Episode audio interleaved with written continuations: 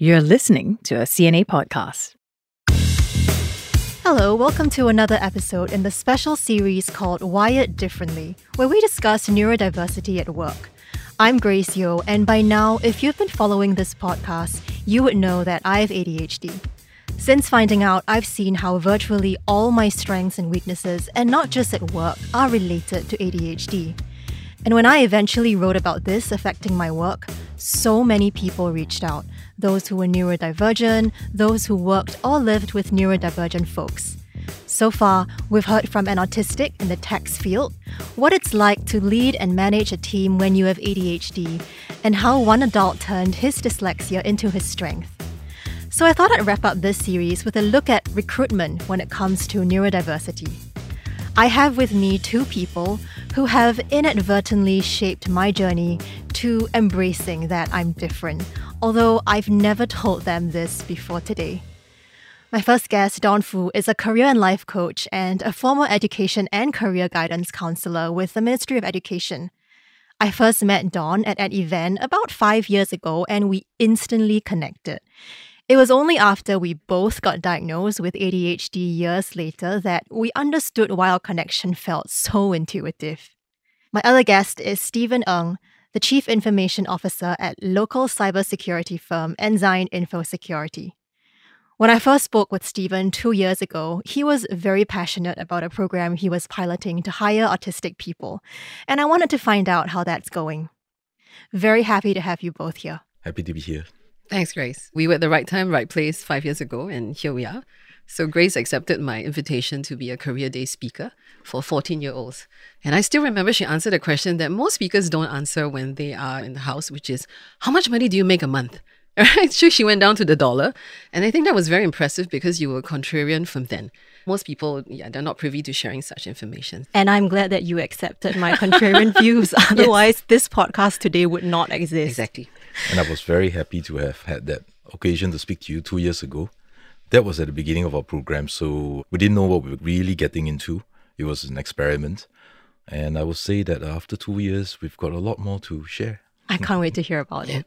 Okay, so Dawn, as a career coach and counselor, right, you've probably worked with all sorts of people, teaching them how to harness their strengths, how to manage their weaknesses, even way before conversations around neurodiversity started.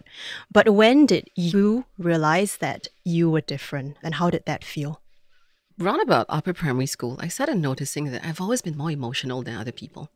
And that was something that I was made to feel really bad about. It's like, why are you so emotional? Can't you snap out of this? Uh, no answers. And I was looking and thinking, it was only after I started work for, I think it was in probably my fifth year or so, and I realized that, you know what, being emotional can be a strength. I can choose to be emotionally intelligent. How do I then better connect the dots? Because that made me really observant. I would notice at least three different things or conversations at one time. And then to be paid to do a job like that in comms was a privilege. So I decided then that I was going to reframe that. But that was one thing that really stood out, which was I always had empathy overload because I was able to feel and always think in terms of what other people are going through. And I think eventually that also led to the diagnosis. That was during COVID period. So back then it was when once you get tested positive, you have to be in isolation for 14 days. So my husband realized that we made that decision that we're going to do that at home. But the interesting thing is my mom stays with me and she's a home dialysis patient. She's 70. And I have a four year old right? So suddenly the executive functioning load all became just resting on my shoulders. So I was working from home, and then I was literally going through five shifts of work every day, taking care of the logistics, such as try getting a four year old and a 70 year old to do a swab test every day, huh? Before they go out. And then showing up for class via Zoom, attending meetings. And I was also studying to be a coach then. So I had to keep a lot of hours eh, based on US time. And it was just so difficult because the empathy overload was so heavy. So I remember I was in the room one day. I had three items in my hands I think a remote control, my handphone, and a set of keys. I knew in my mind distinctively that three things that needed to be done. Could not reach or move an inch to do any of them. So that's when I know I need help. So I reached out. Uh, first person was cause mate for coaching, and she was a senior mental health therapist. And I told her, Have I ever told you that I think I have ADHD? And she said, No, but I suspect it. So, to cut the long story short, I've seen two psychiatrists, I've done the brain scan, the full works. But when I found out, Steven Grace, it was like joyous. right? I love connecting the dots. I don't need to be fixed. I'm not broken. I can actually use this to my benefit in the work that I do. Yeah, exactly. And it's very liberating, I think, to have a label. I think a lot of people say a label is bad or you need to go beyond the label. But I think for me, at least, it's much bigger help than a hindrance because at least it puts a name to something that was ambiguous all along, which is, it's great. I mean, language is clarity, right? Yes. Likewise, having some sort of structure is always helpful for neurodivergent brains. Steven, tell us about this program you've piloted with Ensign. We are the first Singapore cybersecurity company to partner with Autism Resource Center to embrace neurodiversity by training and hiring neurodiverse individuals. What we've done since 2019 was to hire individuals on the autism spectrum for roles within our security operations center. So these are very critical 24 7 roles, first responder roles. Hmm. Those areas where they prove to be really strong in are their attention to detail, their diligence, which some neurotypical people say they are more diligent than the average neurotypical person. so, in this industry, I think, especially in the cyber industry, it's highly competitive for the same limited pool of talent. Mm. And generally, in most tech sector, there's a lack of diversity in the approaches. For mm. example, there are more men. this initiative was meaningful to us, and it gave us an opportunity to tap into a new pool of talented individuals. I can't speak for everyone, but for myself at least, in the wrong environment, wow, my flaws are extra obvious. Magnified. yeah, yeah, exactly. And in the right environment, the strengths are amplified. Dawn, I want to know do you think that very tailored programs could help neurodivergent individuals across different industries? From the point of view of a neurodiverse individual, sometimes they're just they're really good at what they do. Mm-hmm. But at the same time, it also comes with the turf that we're really good at doubting that. I don't know if Grace can understand that. Yeah, Probably you can. So it's almost as if we are holding ourselves up to a higher standard. I'm not saying that that's always better. It's not a higher standard, it's a neurotypical standard. That's right. So yes, I stand corrected. And in that, you've got to get someone who really tries very hard, but possibly is struggling Mm. because I'm on the losing end here. I'm trying so hard and I'm worried that I'm not going to be accepted and things are calibrated so differently around me. Uh, but if I can focus on just a few good things like my zone of genius, mm. all right, and then I'm the go to person for that. Mm-hmm. And anything else, honestly, I've creatively bartered away over time. so I could have a friend who was like with me in a project team, right? And I'll go like, you don't like the presentation skills part? I'll do it because I've been identified as being good at it, but I don't necessarily like it, mm. Grace. It's just that if I have a choice to make between that and administrative work like budgeting and doing schedules for people, oh gosh, I can't do that. I can, but it takes me three times longer. Give me data. I'm staring at Steven here. Data stuff. I was given some projects with data analytics. I'm like, okay, let's see what I can do here, but I'll do my best. Mm. And then I can come around and say that, hey, I gave it my shot. I don't say no prematurely. Have you ever struggled before COVID times in a typical employment or with a structured kind of workplace, even pre work from home period? Absolutely. so I think over the past 25 to 6 years, I've worked in 12 organizations in about eight different roles. I think length of employment spanned about six months to nine years. And a few things always kind of stuck. I've done almost every job that I set out wanting to do in my life. So I've been a public prosecutor, a communication specialist. I've not been a journalist though, so I live vicariously through your exploits, Grace. but since then, I realized even for things that I was not trained for formally, like prosecution and all, it was always something in me that says, just give it a try. I, I guess that's that sense of adventure. But on the struggle side of the house, I've always kind of felt that I didn't fully fit in. I looked at things kind of differently. Being from the corporate side, I can hold the line really well, no problem. But I would wonder why are certain processes, procedures, or the other P word, policies, the way they are? Can we not make it like maybe change it to be a little bit more efficient, user friendly? The other thing that always presented was I got bored so easily.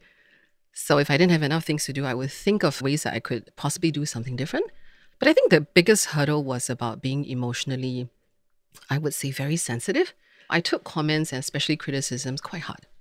There was a process where I didn't really know how to emotionally regulate. Mm. So it was tough because being in the media industry and of course being legal before, there were certain things that I kind of knew that is it just me? I can say for sure it's not just you. you would also know, right, as a career coach, you've worked with other individuals, so many of them who I think have similar struggles to you. Seeing your own experience as well as theirs, What do you think employers should do if they want to walk the talk and truly be inclusive? I think the very first thing when I work with clients, having a system in line, not just to place them, but to develop them is so important. We'll talk about the placement first because that's the big hurdle that they have to cross. And the truth is, some of them just don't interview well. Full stop. You know, you can bring the art and the science to it, and you can get them to do this and do that, but they can't really pick up social cues. It's not their fault because they're not wired in that certain way. The age old format, like panelists of interview, there's nothing primarily wrong with it, but is it fit to the function that the job requires? So, unless this person is required to be in a customer service or facing role, and you expect them to pick up certain cues like nonverbal, please don't put them through that. Mm-hmm. I, I, think lowering the perceived stakes of risk mm. and being judged would help really immensely. So that could mean switching up the format. It could mean like just having it more conversational first, uh, maybe breaking it down, not like seven to one kind of ratio. And I think also importantly, the environment mm-hmm. that they're in. And not many of us get this, but it's truly important. So, like when I go into an environment, maybe the sense of over or being understimulated matters. Mm. Even simple things like having them uh, maybe visit the workplace environment just for a short while. You don't need them there the full time. But wouldn't it pay off in the longer run to get them to understand what the environment is like rather than only waiting for them to get on board? Further on, I think walking the talk would be just watch out for the first win that they might make at the office and reward them, encourage them. At the same time, when they make the first mistake, mm. I think that's where things can invariably go wrong as well because rejection sensitivity might come in. Are you looking for ways to make your money work harder? Tips on saving, investing, or retiring early, perhaps? Or advice on big ticket decisions like buying a house or owning a car? I'm Andrea Heng, host of CNA's top personal finance podcast, Money Talks. And these are some of the things we find out for you. Each week, I get a guest to share personal stories and answer burning questions that help you make sense of the latest financial trends Go check out the complete Money Talks playlist on the CNA app, Spotify, Google, or Apple Podcasts.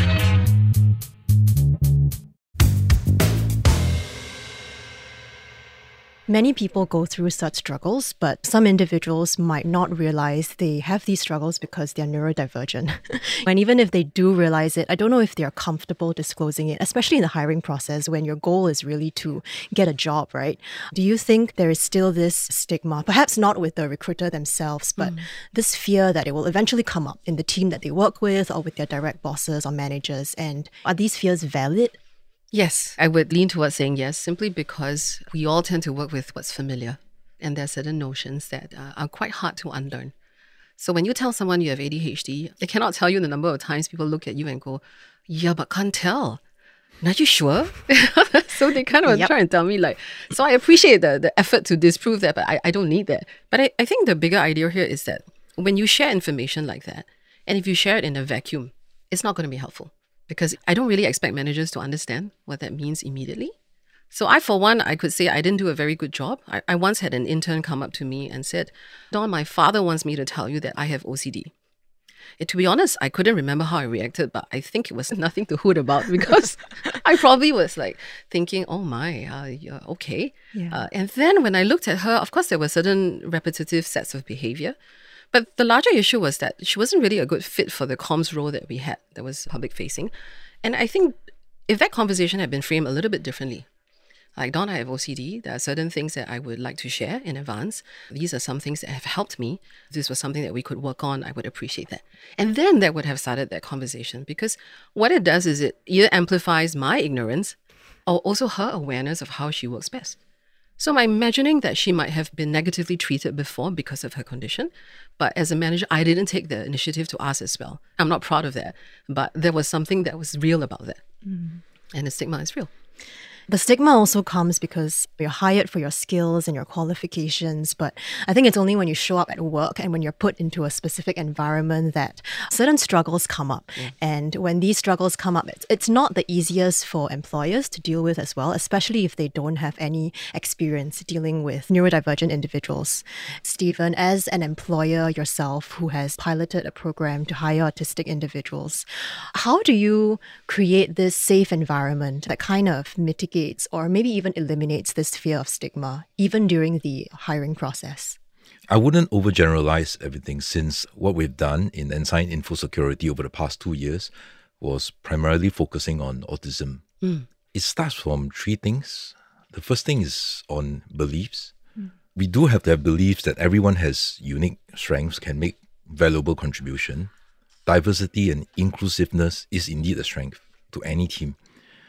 And for us, that includes neurodiverse individuals.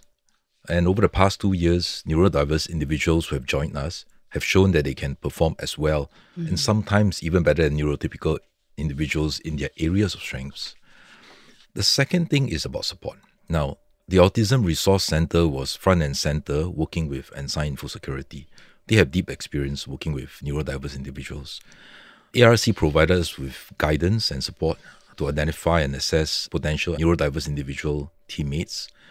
ARC assisted us in tailoring our recruitment and our mm. onboarding processes to facilitate a smooth transition into their roles. Now, this third part really is about people. People create safe environments, and this is what makes the feared stigma a non issue. Mm. And I'm going to talk about four things here. Number one, things that we've done. We prepared the team in Ensign with awareness and education initiatives. This allows the team as well as the neurodiverse individuals to not to overcompensate. Okay. And awareness actually removes fear from both sides. The second thing is we refined the hiring processes, uh, procedures, policies. You have to say that. Dreaded keyword. Thank you. Mm. Also work schedules so as to allow a smooth transition. So basically, we took a phased approach to the onboarding. The neurodiverse individuals were given time to fit into their roles over several months. It allowed them to really express their strengths as opposed to what they couldn't do. The third thing was that uh, we provided a lot of training in uh, soft skills and hard skills. The last thing, which is something that really helped a lot, was that we asked for volunteers within the company, diversity champions, and work buddies to support the neurodiverse individuals. And when we asked for volunteers, we had many neurotypical teammates who volunteered. A surprising revelation was that most of them have had personal experience with neurodiverse individuals in their families or their extended families, or they have worked with neurodiverse individuals before or studied with them before. Mm. The saying is that the journey of a thousand miles starts with the first step, right? And in fact, once you have started, it's actually fairly straightforward to continue. Well, that's very interesting. I think it seems like having such an intentionally tailored program could help remove some of the stigma, or at least the fear of it. So let's say someone does get over stigma and they do decide to disclose their condition during the hiring process or eventually. Do you recommend that they explicitly tell their manager how to manage them? How would you advise them to ask for whatever help that they need? Honestly, yes. The answer is yes. And that's my own personal opinion. And I wouldn't overgeneralize that. At Ensign, what we've done is we encourage all our staff to be open about their experiences and their strengths. Because this allows for a place where they can really leverage their talents mm. and their abilities. We feel strongly that neurodivergent individuals should tell their immediate teammates and leaders how to interact with them because the majority of the accommodation that needs to take place it takes place daily in the daily interactions between teammates. Hmm.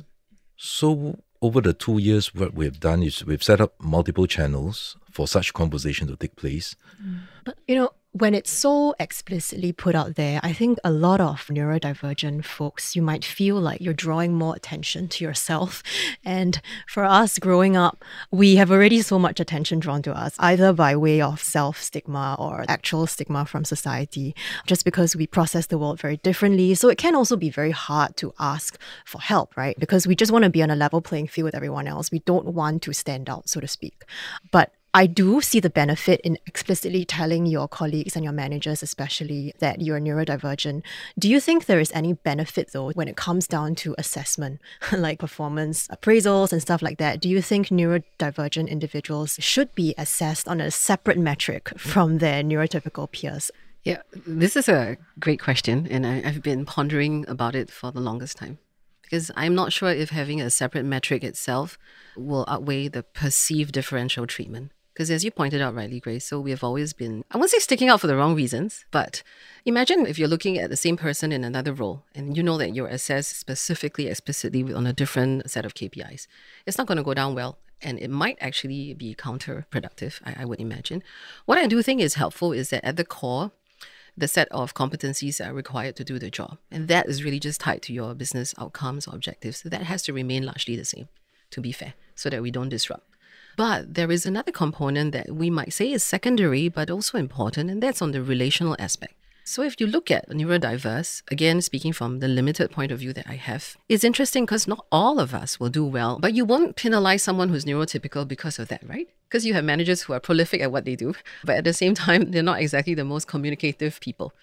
So what we can do is then observe and see if in terms of that metrics, then we measure progress, the room for collaboration, them stepping up when it's needed to take on certain positions or even leadership if they are willing. I know of some clients who will tell me, oh, I don't want to lead people because it's such a tax. I'm good at what I do and I just want to stay in that zone.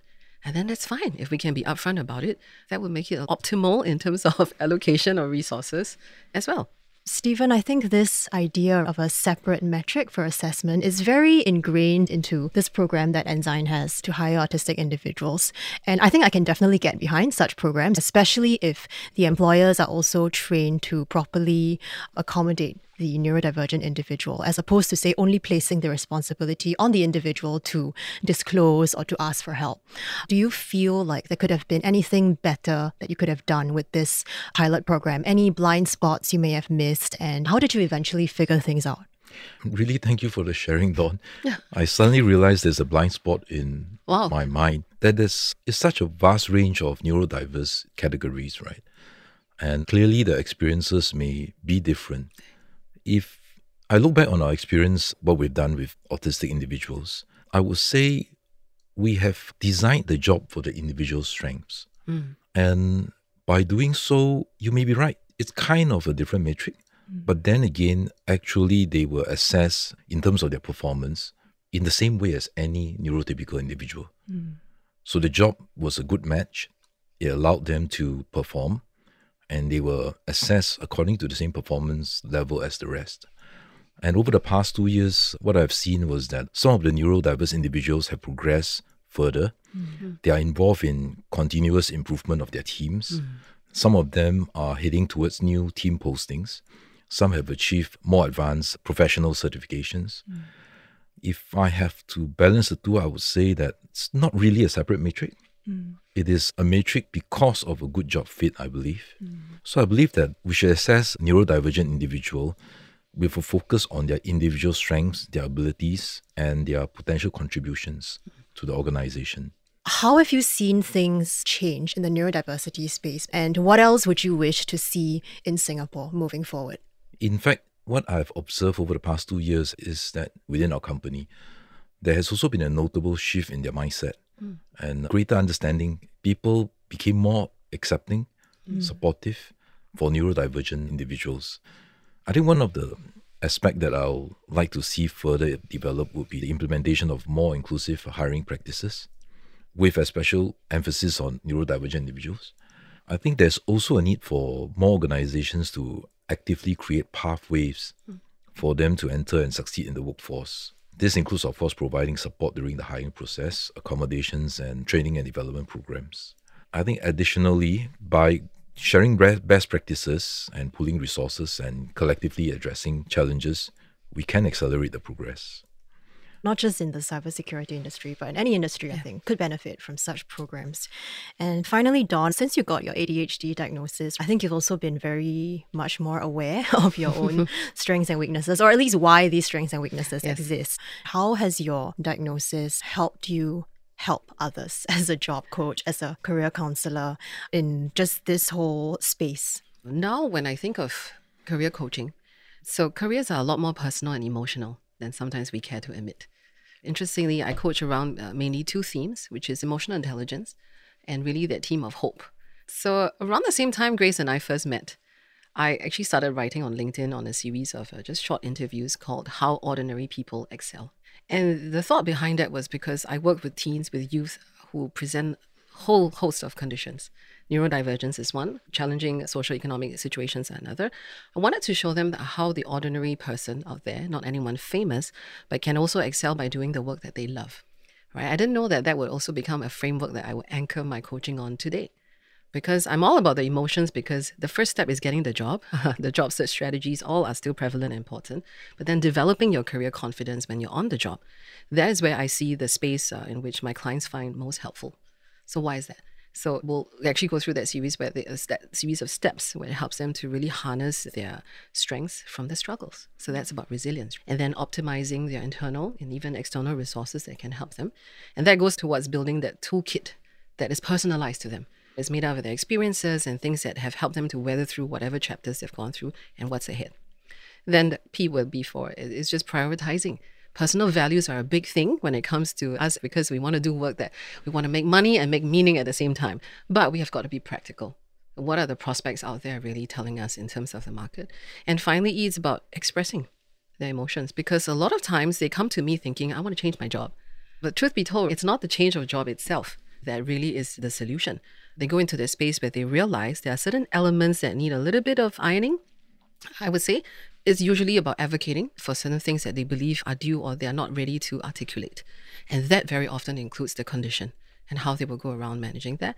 I think that helps them in their personal space as well, because we're focusing here on the professional, sure, but there's also this other space where you get the support of the people, the community, your loved ones, into understanding what this condition means and beyond.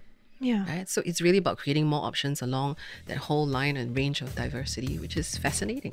You know, Dawn mentioned hope, and that's exactly what hosting this series has made me feel. To be honest, when I pitched this idea, I simply wanted to raise awareness about neurological differences and how those might show up in the Singapore workplace. But hearing everyone's stories, both of struggles and strengths, it's made me realize self acceptance is a journey rather than a destination. I feel less alone, and if it has made one neurodivergent listener out there feel the same, I think my job is done. Dawn and Steven have been so generous and empathetic with their insights today, and what a cathartic conversation. Thank you both. And thank you as well to my listeners for taking the time to learn. I'm guessing for some of you, there is someone in your workplace or in your life who may be neurodivergent and you want to understand them. I really want to know what you think of this series. Leave me a review or a comment on Spotify or Apple Podcasts. And as always, thank you to the CNA podcast team Crispina Robert, Jacqueline Chan, Joanne Chan, Saye Win, and Tiffany Ang for supporting my neurodivergent brain and its crazy ideas. I'm Grace Yeoh, and here's wishing you a workplace where differences are strengths.